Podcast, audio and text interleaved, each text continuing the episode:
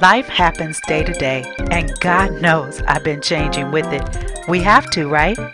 We hear a lot about celebrities and the stories of what they've overcome. I wanted to do a show that highlights some of the not so well known overcomers and what can happen if we just keep going. The New York Times called today's guest the inexhaustible Mr. Herman.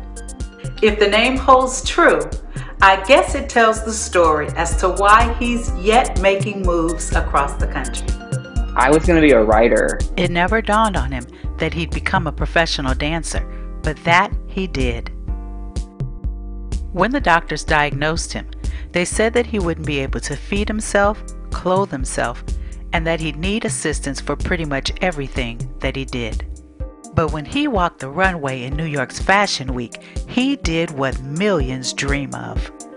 They said he wouldn't, but he became a model, an ambassador for the Cerebral Palsy Foundation, and a strong advocate for disabled athletes and performers. They didn't tell him that having a mind to just keep going would get him on the cover of magazines or performing in venues such as Lincoln Center and the Whitney Museum of Art. When you watch him perform, you are watching audacity in its brilliance. This is Jerron Herman. All right. I do appreciate you being on with me today. Very My much. pleasure. So let's jump right in. Um, let me ask you what your thoughts are. First off, what your thoughts are about what you're doing right now. Oh, well, my major thoughts about what I'm doing right now are like, how can I do it? Um, I'm in a place where I am gainfully employed, um, walking in my passions. Um, I am um, making my own work. I'm exploring different facets of the things that I've always wanted to explore. Hmm. Um, I'm being supported by friends and family, and I have a good artistic community around me. So I just feel I'm just really in wonder about everything that's kind of going on um, professionally um, with all the work that I'm doing right now. So why don't you just take a minute to tell um, to tell us how you got into what it is you're doing and and kind of explain exactly what you're doing. Sure. Um, so I'm a professional dancer, and um, but I'm not a typical professional dancer. I Mm-hmm. also write. I curate panels. I um, I mentor. I, I did I also say I write? Yes. um, I I do I do a multitude of things. Um, and it's so strange because like people my peers who are in companies um, or teaching classes and they're also dancers like they're not always doing the things that i'm doing. Um, there's a there's a way in which people who have been um, you know training since they were three years old to do a certain thing you know stay in that thing and do it really well but you know the question is how do you branch out? And so for me i was invited into dance and i didn't have an initial uh, desire to be a dancer. Um, i wanted to be an artist. I wanted to Mm. work in the arts and i always wanted to be uh, a part of that community but i didn't want to do explicitly dance. I mean i never even really thought that i, I would be uh, this deep in my career with it. Um, and yeah i was invited by um, by happenstance, I was working as a theater uh, education apprentice, uh, like around my sophomore year of college. A choreographer who was also a teaching artist uh, at the time was doing this um, was doing this week long uh, intensive on dance, and so as one as the apprentice, you have to go in and Right. support you know wh- whoever's in the studios. And so i just kind of took a leap. I didn't really know what to expect. I just thought it would be interesting you know interesting anecdote to be like oh yeah i helped the choreographer out for a week. And his this this guy his name is sean curran and i kind of call him like my fairy godfather because he kind of just like plucked and dropped me uh you know, really easily. Um, but yeah, he told me initially that he didn't I didn't need he didn't need an assistant. He wanted a participant. And he didn't know my background, he didn't know anything. And so I just dro- dropped in and explored and did the activities that he was having other people do. And so it was like fun. I was like getting paid Right. to already have fun. Like that already was like, okay, this is wild. The best job. Um, That's the best right? job. That's the best job. So, oh my gosh, I I tell you, Thursday he hands me a ringing phone. It's my lunch break, and he hands me a ringing phone. On the other line is the woman that I will I would have uh, um, worked with for eight years as a dancer, Heidi Wow. And so he introduced me to her. And the next week, I was in a studio auditioning for her. And after that audition, she asked me to join her company, and we were off to the races. Yeah, with Heidi, it was like I was learning literally on the job. I was learning what a tendu was. I was learning five, six, seven, eight. I was learning Right. how to count. I was Right. learning all these. I was also again getting paid for gigs and Wow. tra- traveling, and uh, I was like the baby member of like a you know a, a cast of six, and you know I was like 20, 21, and everyone else was like in their 30s. So it was also I was one of the only disabled people in the cast at the time. Um, and so that was like also really intriguing um, because I knew so so so little, um, and so I just grew. I just grew in that company, and uh, eventually started to yeah again make my own work. And um, I've joined another company since then, um, or in this collective. It's not really even a company; it's a collective of independent artists Right. uh, who are coming together and doing their own thing. So Very interesting story because it's like, you know, there are people who have been dancing all of their lives, who set yeah, out to be dancers, who don't get that kind of opportunity. So yeah. You didn't set out for dance. What did you want to be when you were hmm younger?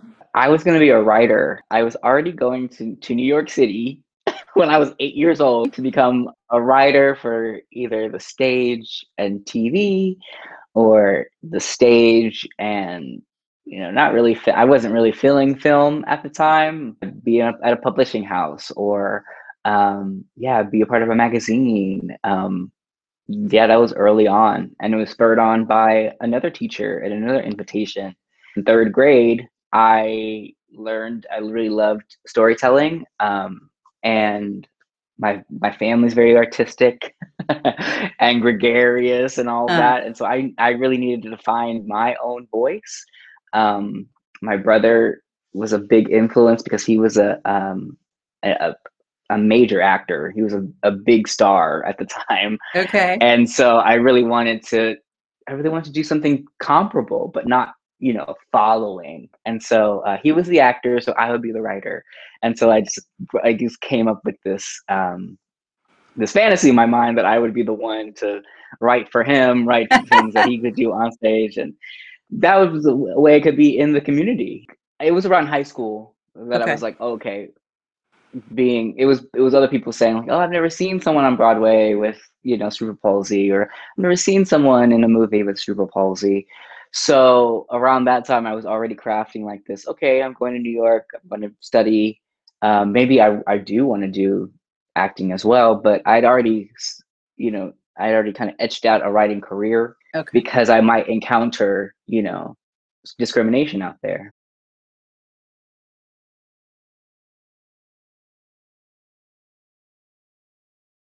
You knew early that you wanted to go to New York.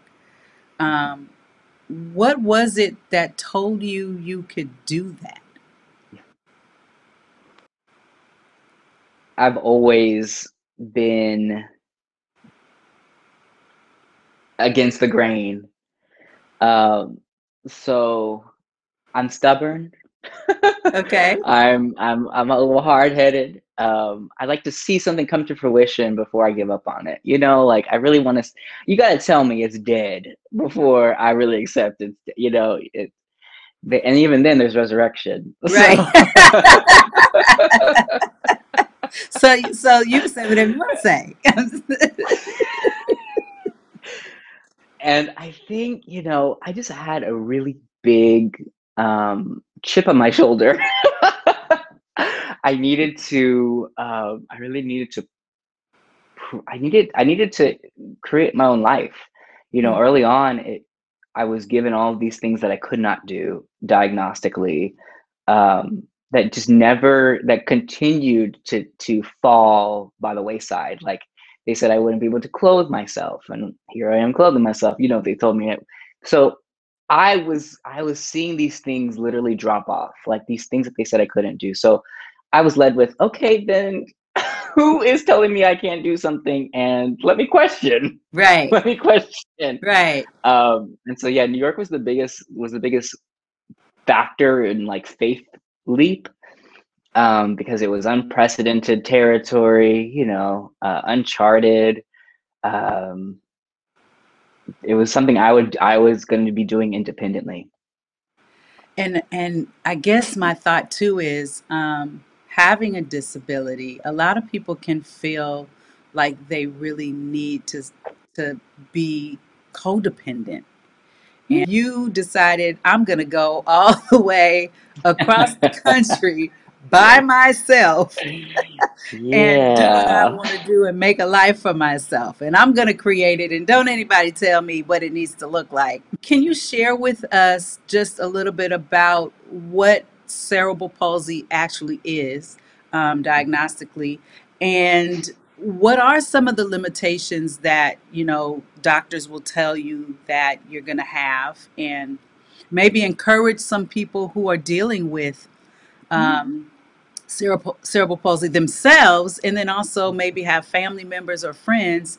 Um, because it's always a good thing to have someone that's going through something to talk back because they they inspire other people and that's what we're doing here on this show for just mm-hmm. keep going that's what we're mm-hmm. doing is trying to inspire people to recognize don't stop keep going right. so if you could yeah. address that for me totally so um, cerebral palsy is a neurological, uh, neuromuscular disorder um, that affects the voluntary movement of limbs. Um, and it begins from uh, synaptic nerves in the brain misfiring signals to your muscles. Okay. So with your brain, like the hemispheres, uh, you know, of, of the of the brain my I always get this wrong. My right right hemisphere telling my left uh, arm to like you know open open the hand, for example, and that signal, you know, I'm I'm thinking it, but the signals are misfiring, so it's not happening. Okay. Or um, and so then what manifests is like um, usual tightness or spasticity, um, and um, dystonia, which is a, a quality of uh, muscle activation that is um, uh, sporadic. Um, and some of the things that, you know, children, this is also an adolescent um, disorder, like it begin, you, you are diagnosed within the first year of being born, um, the first year of living, and um, it usually treatment usually spans up until like 16 so even like there's a phenomenon around like what does an adult with CP look like and act okay. like and, and deal with. And so the medical uh, field isn't really equipped to answer those questions. So actually I'm starting to be a part of like some task forces and some like, you know, other writers who are trying to answer those questions. Okay. Um, what it's like to be an adult with CP. So uh, what a lot of us have been told and had ex- have experience is like um, the kind of a litany of things you can't do on your own. Um, you know, uh, feeding yourself, clothing yourself, uh, walking without assistance. Hi, I'm Elaine Reedus, a national wealth coach and wealth building mentor who paid off $37,000 of debt in 18 months. I teach financial concepts that the wealthy use to establish wealth and leave a legacy. Contact me to create a financial plan to secure your prosperity and generational wealth, or to learn how I can help and mentor you to earn an additional income in the finance industry. what to your point about codependence, I mean, it's ingrained in diagnosis, right? Like Right. you will need you will need assistance. Like and that's, you know, so a lot of my other disabled friends were trying to think through like how care doesn't have to be a dirty word. What is the agency in care? Right. Can you know what is that kind of what's that feeling? Because you will need it, but you're also still in you know how do you retain your independence while you're getting care? Right. So yeah, Did your parents cater to you a lot, or um, they did not. home life? you know, oddly enough, my my parents did early on. They did some really radical uh, intervention work for me, like keeping me away from unnecessary surgeries um, that they that that people would um, would say I needed, like to cut my ligaments or to like you know uh, short like like re- like fix my feet, my foot. Like they're like nah. And so to to now when like i go when i'm hanging with other friends who have cp and i tell them i've never had a surgery they like look at me weird. They're like what you're a unicorn. And so i go back to my family like "Y- y'all don't know what you did, what you did implicitly. Um, they gave me the same parenting they gave my older brother. Um, they did not uh, yeah they, they gave me the same responsibilities. I had to pick up after myself. I had to learn how to wash dishes. I had to learn how to do all of these things. And then we really got excited about the ways that i adapted to different things. So um, yeah how living independently became like a game you know became a very interesting um, yeah an interesting part of our lives where we're just trying to figure out how to do the same thing differently Do you use the term disability? I say disability, I think it um, it's a political and cultural word as well as being a um, a diagnosis. Um, there's like a whole culture of different folks that look like me and operate like me uh, in the world across the world. That there's this culture, you know, that that bubbles up from the kinds of things that we do that we similarly do um, and are you know having this like umbrella of disability is um, I'm able to really locate and just kind of center a lot of my artworks, a lot of my thinkings, um, because then it's not like I am how to say like I'm not when I dance, for example, I'm not dancing in spite, right? In spite of like how my body is, but I'm also not dancing outside of what my body is. So like naming it disabled dance is like for me really powerful because it's say it's saying that there's a history, there's a culture, and so all these it's it's very much like, you know, African American, black, all the, you know, what is the moniker and how does that um how does that how, how's that you know why why why would you use certain words? Um, and i think that i use it because i'm acknowledging a history um, good and bad um, with the word uh, two um, I, uh, yeah i was very young when i really kind of felt i like i felt my disability immediately because of social interaction um, and seeing difference and noticing difference um, and yeah, I think that my reactions are just that they're reactive. Like I, a lot of the things that I did was in reaction to what I was given, like from peers and from random people on the street. Um, you know, I had to answer questions early on. So, um, what is what is hemiplegia cerebral palsy? Like an eight-year-old having to, you know, explain that is is kind of hard, kind of kind of rough rough day at the monkey bar. so I grew early coping mechanisms for that, and I grew early like uh, early tactics to you know attack that and to be ready for that. Um, which yeah, made me more mature early on. I I kind of feel like yeah, I had to be like I had to be mature my whole life, you know, to kind of deal with everything. And so with that, I think um, maybe that's why I do have um, I give myself allowance to dream as I do and to Mm, push the push it a little bit because I'm like I have to be on point from day one, you know. Right. So giving give give me my space to to be daring a little bit to Right. switch it up. Yeah, Well, let me ask you a little bit about what was the sure. time that you feel like you were at your lowest point? So I had gotten into NYU, uh, Tisch School of the Arts, Okay. and it was my first semester there. And I mean, this was like chefs for playwriting. Okay. hmm And um, so I was there, and the money for the first semester came through, Okay. like through some amazing, amazing uh, just networks and God stuff. And I remember um,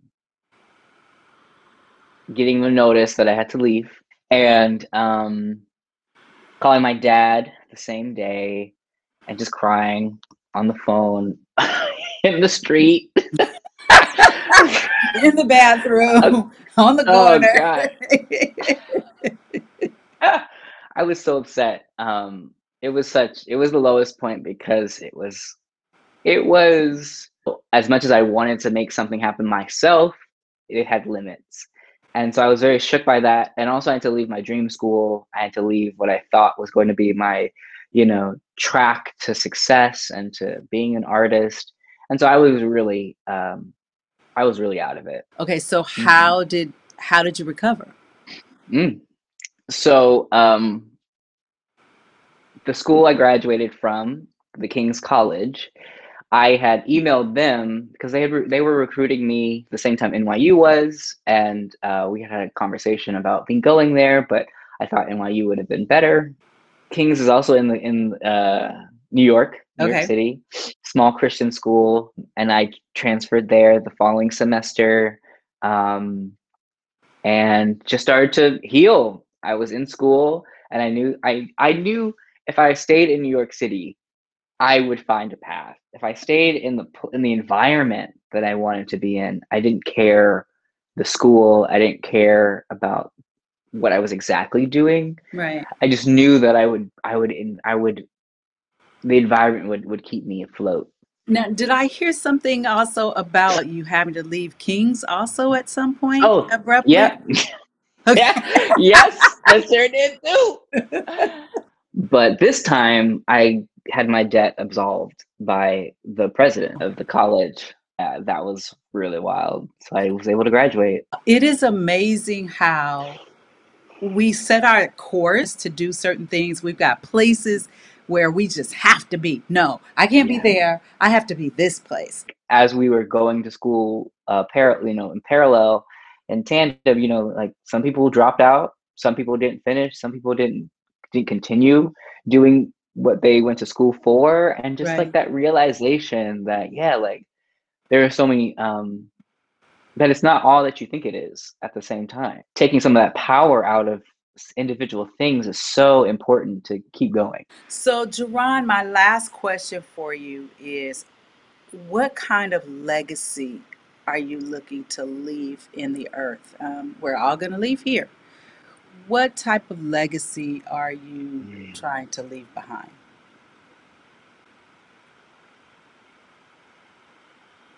Gotcha, huh?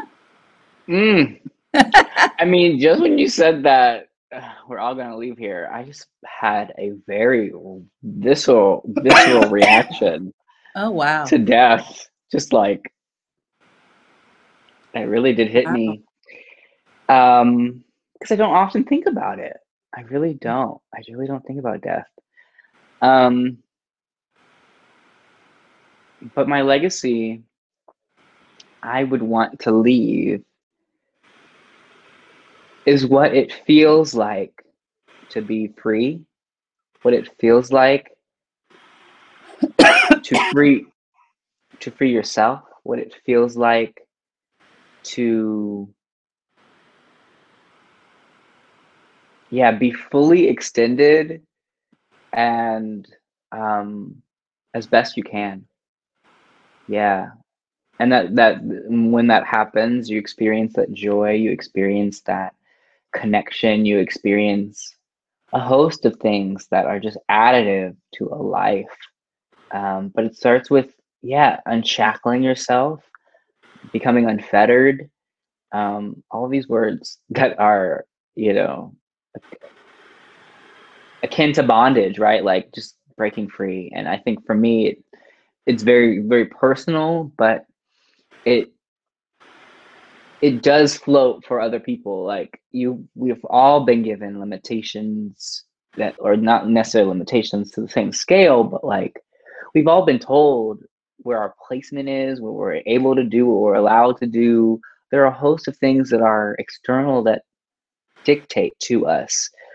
I'm about dictating to it. So, pretty cool. Yeah. Well, thank you so much for this interview. I am ecstatic. I mean, just ecstatic Hey, that um, you decided that you would uh, do this interview with me and and share uh, with the world, you know, who you Mm, are in your life and what you're doing and uh, what makes you you, and to mm. inspire them to just keep going. So, thank you so much for being on with us today. And My I I pleasure. I can't wait to continue to see all of the things that you are doing um, from now on. I mean, I know that there's Yay. still greater coming, so I'm, I'm ecstatic to see that. Mm, And I will definitely thank be you. celebrating you all the way. Thank you. You're So welcome. good to talk to you. Thank you so much. I'm in the moment and I'm dancing, I feel this calm that I've got this. Everything is working together and then some. Dance has relieved me of a stereotype that is placed on people with disabilities. Thank you for watching this episode of Just Keep Going. If you'd like, you can find more of this interview at toyahawkins.com.